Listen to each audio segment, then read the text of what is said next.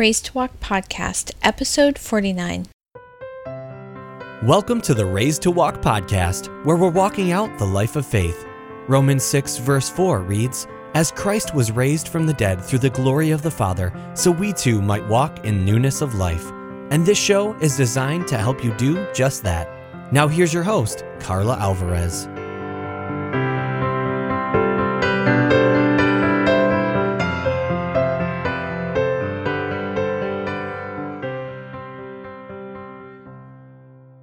So, thanks for joining me today on Raised to Walk. And today I'm doing a review of a book called By Faith by Nancy Gavilanes.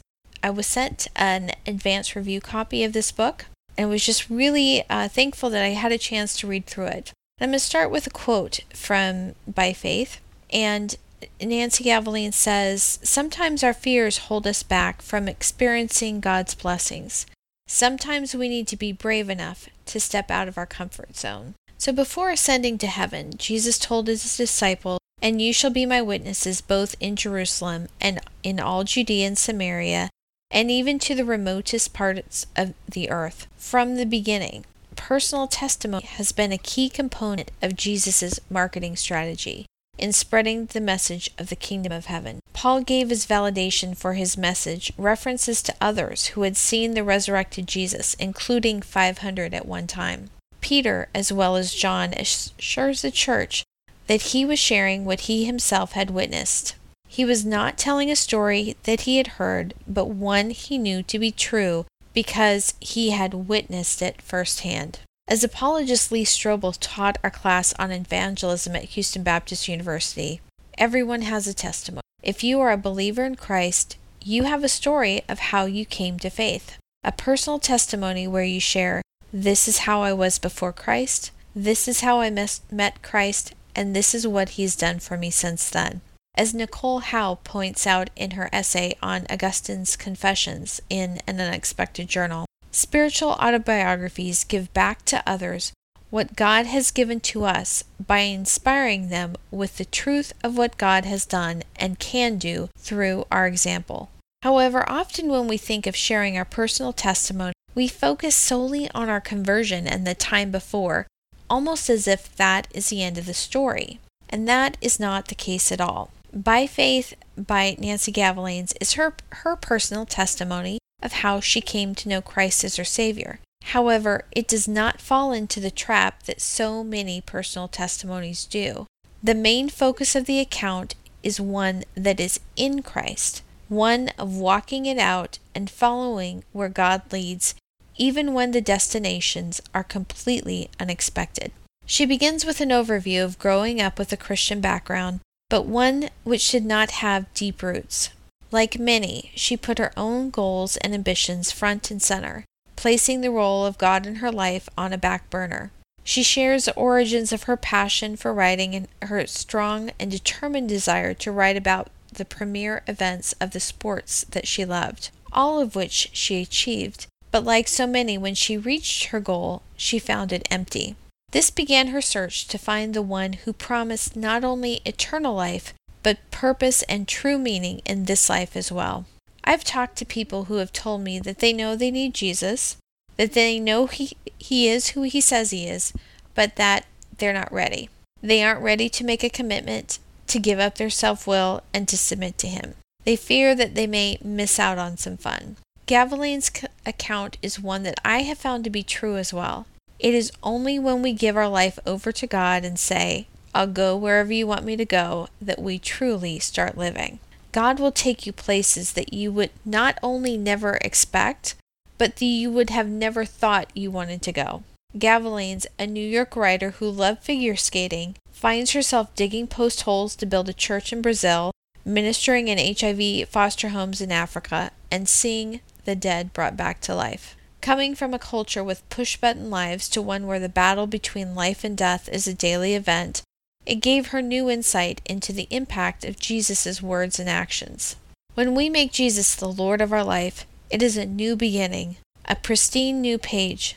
As we follow him, he takes us on a journey. He makes us a part of his ongoing story. By faith is a testimony of how varied that journey can be and how different can be the circumstances in which we have to learn to follow God's lead. Learning to follow in fellowship, learning to follow in the workplace, learning to serve where you are, and learning to take a leap of faith to follow Him into the great unknown. So if you've read this book, love to hear your comments and feedback on it. Just go to raisedtowalk.org forward slash P49 and you can leave a comment on the article or feel free to send me an email at contact at raisedtowalk.org. Uh, you can also get a link to the book itself there, but um, this is something that it's a it's a good book to read to get an insight on how someone else's journey has been and I would encourage you to write your own testimony. What is your story? What is God doing in your life? I actually have in our family, my great great grandfather wrote his life story, kind of a little autobiography. Talks about how they came to the U.S. and his life of faith. We have the same um, story, gave an account of his daughter, my great grandmother, and then my aunt, my great aunt also wrote her life story as well as my aunt. So we have four generations on my mom's side of the family of who they were, who they were in faith, what happened, not only what happened in their life, but who God was in their life. And that's a really rich heritage that you can give your um, family. So I would encourage you to consider that.